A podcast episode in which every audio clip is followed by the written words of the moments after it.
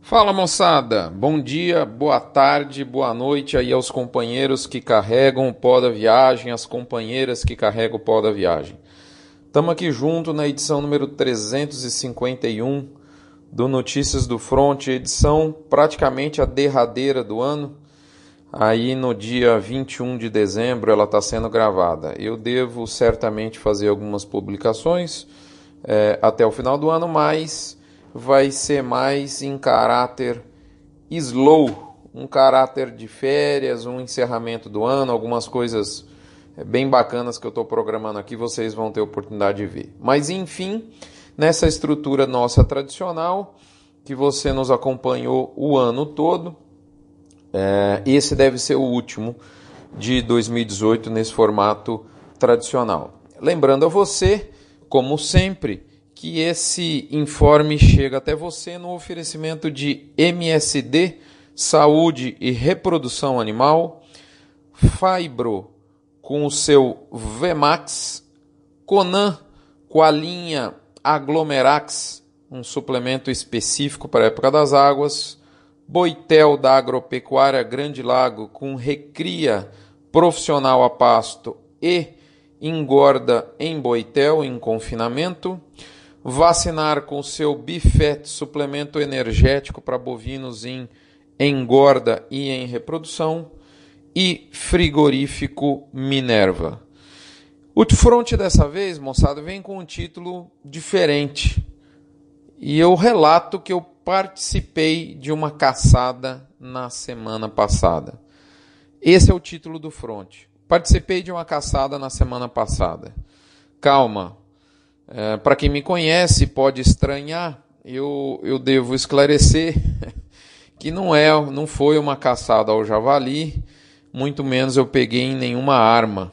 Eu apenas me associei a uma quadrilha de amigos para caçar conhecimento pecuário e no fim das contas nós acabamos abatendo alguns paradigmas nessa empreita. Muito bem, é esse o tema principal da semana. É, nós vamos adentrá-lo, como diria o narrador esportivo, mas não sem antes comentar direto da cabine de comando para você a respeito do mercado pecuário.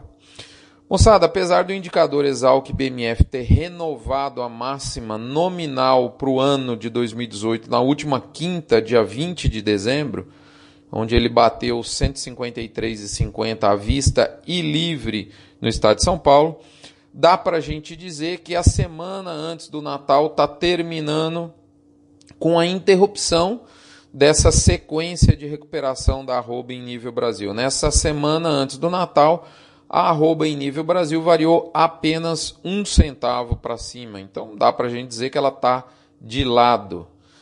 Uma observação: quem assina o Front Premium pôde antecipar essa tendência na semana passada, quando nós praticamente igualamos a chance de alta com a chance de estabilidade para arroba no curto prazo. Então não é novidade para o assinante premium aí do Front.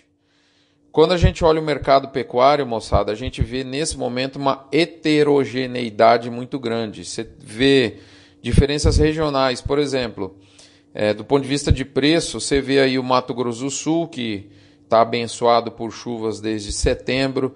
Você vê também uma parte do Pará, Rondônia, sul do Tocantins e Espírito Santo, que exibiram reduções leves de preços na última semana. E por outro lado, você, você vê também uma parte do MT, é, São Paulo principalmente, sul da Bahia e Acre, onde houve positivação de preço. Aí, colhendo os dados da é, todos esses números aí de mercado que eu acabei de dizer, é, você sabe, nunca é demais reforçar, são dados da Scott Consultoria e do IBGE, adaptados por mim, eu faço esse estudo semanalmente aqui.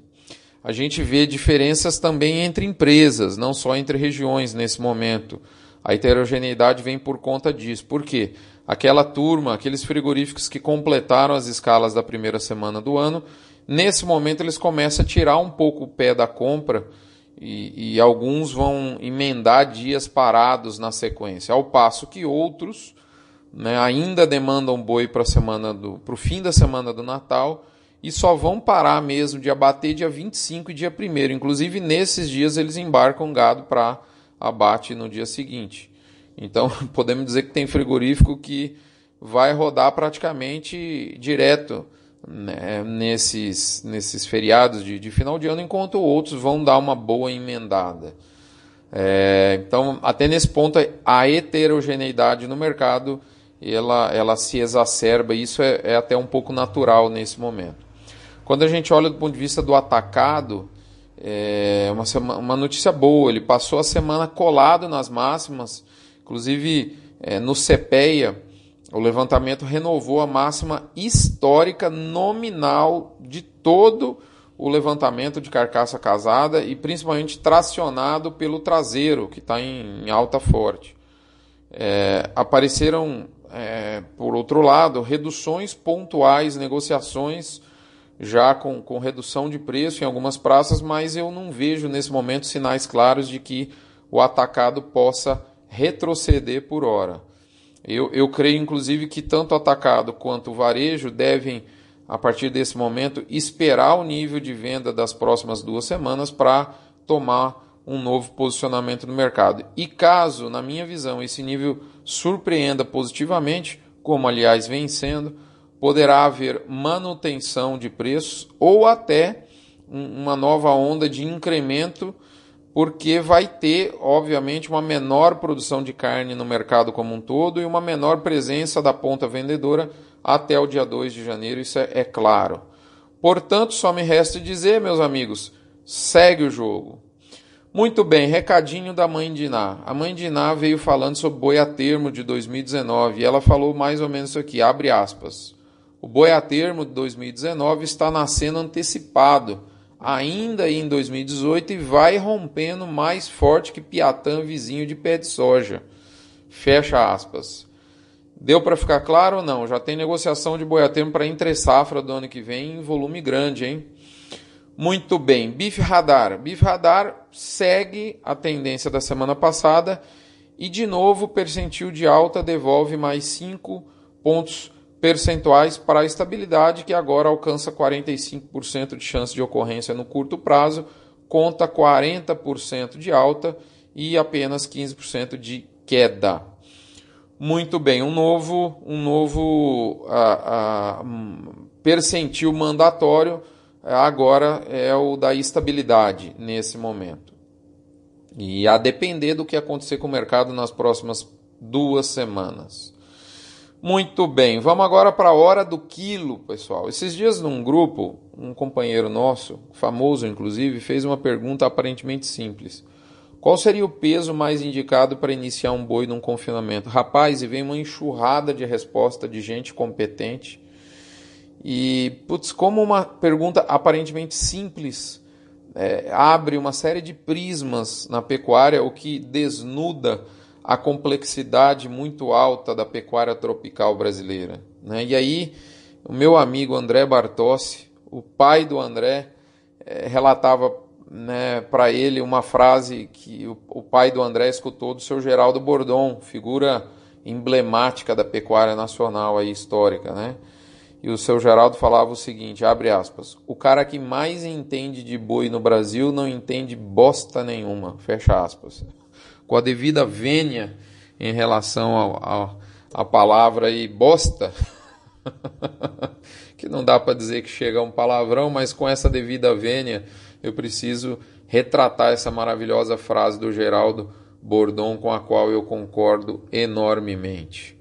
Muito bem. No nosso To Beef or Not To Beef, vim também trazendo uma frase que um amigo meu aí de, de não vou nem falar a cidade, senão às vezes vocês acertam. É no interior de São Paulo, um amigo, amigo do coração. Eu convivo pouco, mas pode dizer que ele é muito amigo meu.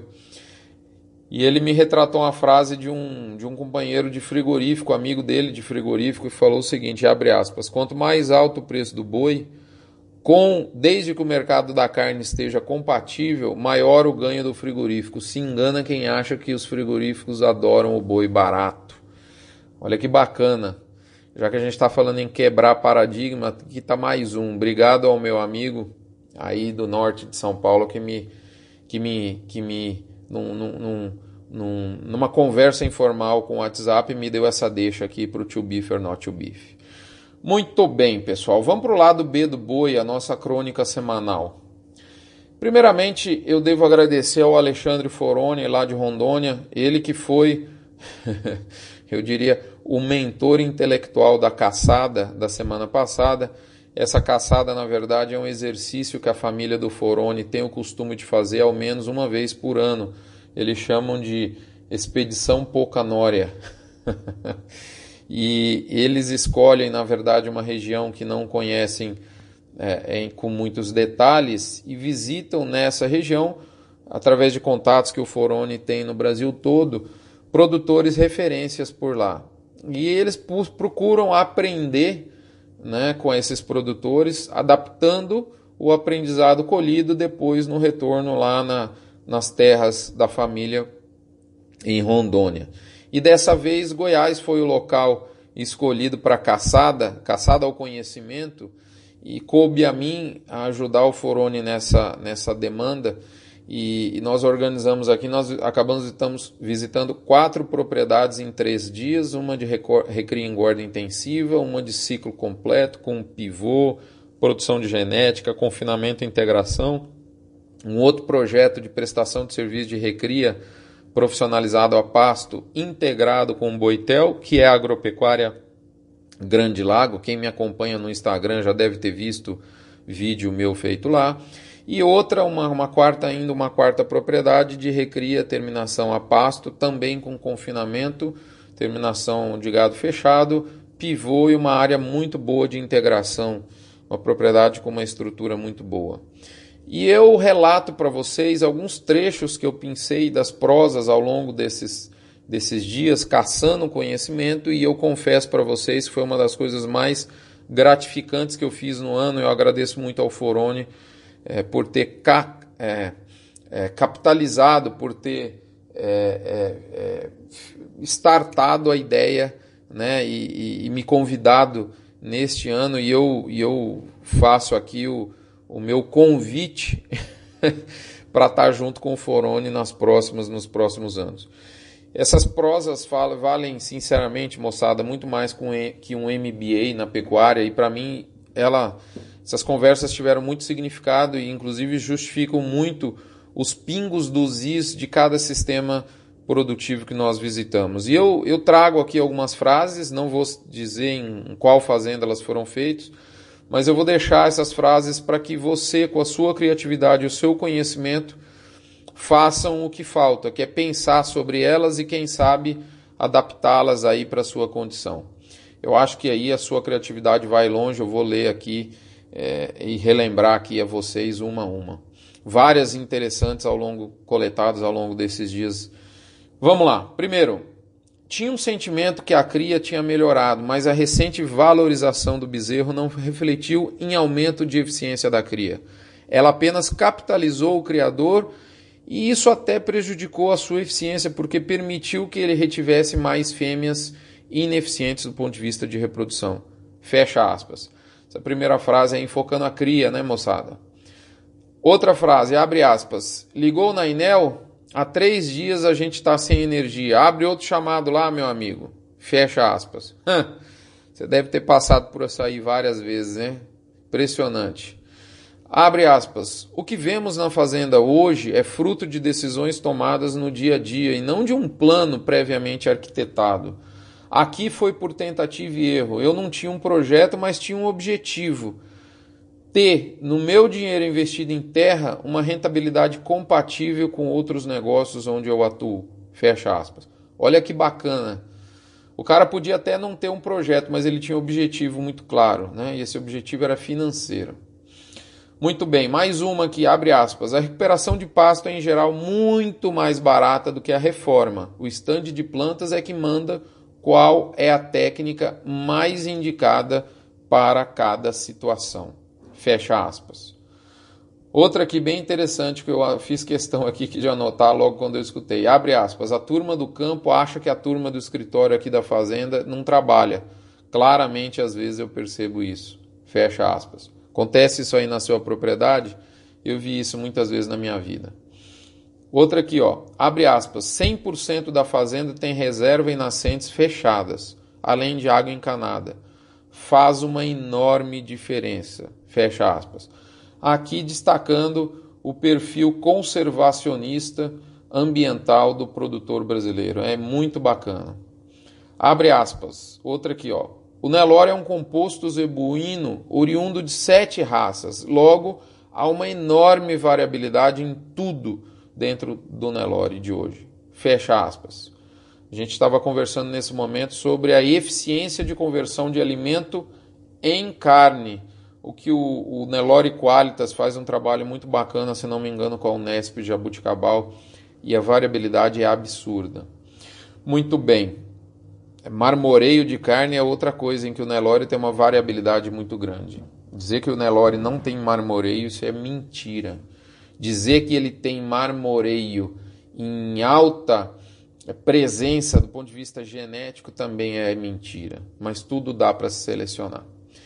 Outra bacana aqui, ó. Essa é muito legal, eu vivi isso na pele. Abre aspas. Havia uma enorme diferença entre a consultoria que eu dava mundo afora e a prática que eu tive que passar a enfrentar dentro de casa. Saiu de cena o zootecnista e entrou o administrador. Que legal, cara. Essa frase é muito bacana e, e é, eu vivi isso realmente na minha pele, lá na, na, minha experiência, quando eu comecei a trabalhar na fazenda é, é, do, do meu sogro. Outra aqui muito bacana para pecuária, para ILP. Uma safrinha bem conduzida não tem grão que chega perto. Tem gente que arrenda sua fazenda para plantar soja paga menos sacos por hectare, mas deixa você usar safrinha. Fecha aspas. Tem muita gente já assumindo o boi como realmente a safrinha do ponto de vista definitivo, moçada. Outra frase interessante que é difícil de conseguir na pecuária de, de corte, mas tem gente que consegue. Abre aspas. Não abro mão de um fluxo de caixa com entradas constantes, quinzenais ou até semanais. Fecha aspas. Bacana demais para quem acha isso impossível em pecuária de corte, tá aí um sujeito que consegue fazer isso. Essa aqui é uma, um dos principais ensinamentos da, da, da, da empreita. Abre aspas. Eu não saio para comprar gado de reposição, saio para comprar um negócio que me dará lucro. Eu vendo o ano todo e compro o ano todo. Logo, negocio o animal de todo peso e idade. Tive que criar um sistema para receber todos. Não posso focar apenas em bezerro, pois quando eu saio, o garrote pode ser um negócio melhor. Por isso eu compro negócio e não gado. Essa é a minha principal atividade. Tem mais, eu compro todos os dias e assim fico mais em contato com o mercado do que se comprasse apenas em temporadas. O fundamental é não pagar ágio ou pagar muito pouco. A distância da originação não importa. O que importa é não misturar paixão com negócio. Isso sim é muito ruim. Fecha aspas. Rapaz, tem muito pó da viagem ensinamento nesse parágrafo aqui. É ou não é verdade? Muito bem, outra aqui bacana, ó. Abre aspas. Fiz ILP para diminuir o gargalo produtivo da seca. Com a técnica, tanto as vacas quanto os meus bezerros têm pasto em quantidade e qualidade numa época em que ninguém tem, nem ao menos em quantidade. Nas águas é muito fácil, tudo vai bem. A grande sacada é ter uma pastagem digna na seca. Fecha aspas. Esse foi um, um, um argumento muito forte por quem usa ILP, quem passou a fazer ILP. Diminuir a diferença de produção entre águas e secas. Outra frase aqui bacana, abre aspas. A cultura do pecuarista é o maior entrave na melhoria da qualidade de carne. Está havendo um rolo compressor. Em 10 anos, quem não evoluir vai sair da atividade. Só vai ficar quem é do ramo. Um negócio mal gerido vira um mal, um bo, desculpe, um bom negócio mal gerido vira um mau negócio. Fecha aspas. Rapaz, isso aqui é muito claro por onde a gente andou. Tem muita gente saindo da atividade ou procurando arrendar terra. Tem áreas que está sobrando terra para arrendamento. Abre aspas. As minhas melhores compras de gado, em termos do lucro que me dão, ocorrem nas piores fazendas que eu compro, nos piores manejos dos meus vendedores e nos menores lotes de 20 cabeças ou menos. Fecha aspas. Muito interessante isso aqui. E a gente fica pensando aparentemente um antagonismo, porque essa turma é a que menos trabalha com genética, né? É, mas para quem foca negócio e carne commodity, é, é muito verdade o que foi falado aqui. Abre aspas, outra frase interessantíssima para quem gosta de alugar pasto aí, ó. A conta do aluguel só fecha nas águas, por isso gosto de negociar o aluguel por diárias e não por cabeça. As diárias não usadas na seca acumulam para as águas. Eu negocio isso com o dono do gado, mantendo o pagamento, com o dono do, da terra, desculpe, mantendo o pagamento fixo para o dono da terra o ano todo.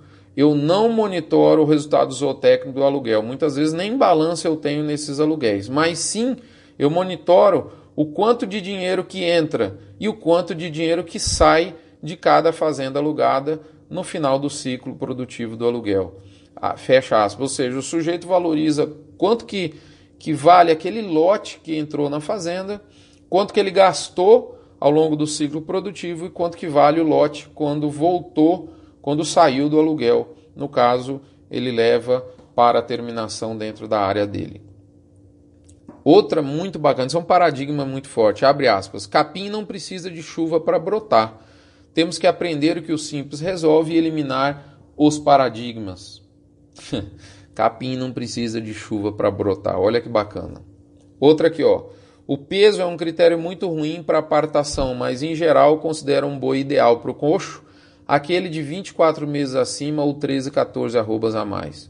Por mais que haja uma série de fatores que é, interfiram né, no qual é o boi ideal para o confinamento, mas é muito comum essa referência para quem produz a carne commodity, né, um boi mais erado, com uma erinha aí de 24 meses, 30 meses.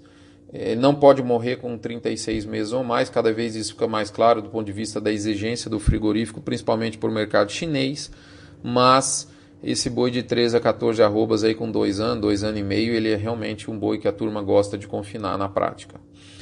Outra aqui legal, para quem tem fazenda pequena, você não é um mega produtor, olha só. Abre aspas. Fazenda pequena não é defeito. Eu não quero comprar mais nenhum palmo de terra. Outra aqui sobre instalações. Pedi ao meu funcionário: construa as instalações de forma perfeita para que meus netos não falem de mim. Essa aqui, gente, essa próxima aqui tem, é de um entendimento comercial de mercado muito forte torcer para arroba subir, se eu comprar com muito ágil, tem que ficar torcendo para arroba. Eu prefiro torcer para o Flamengo. No meu sistema, não posso pagar mais do que 20 reais por arroba de diferença entre a arroba que eu adquiri e a arroba que eu estou vendendo no momento da compra. Abre aspas. Negociar gado de reposição no peso é melhor para todo mundo, porque nivela-se por cima. A, a, venda na perna busca transferir a ineficiência para o outro. É igual para o ímpar, alguém sempre vai perder. Infelizmente, eu só consigo comprar um terço do gado na, na balança aqui em Goiás. Outra aqui, ó, abre aspas, terceirizei a equipe elétrica, mecânica e hidráulica que me dá suporte na fazenda. Para quem é muito patrimonialista e acha que tem que ter, é, fazer tudo, olha só a terceirização já assumindo contorno aqui na, na produção. Por fim, as últimas.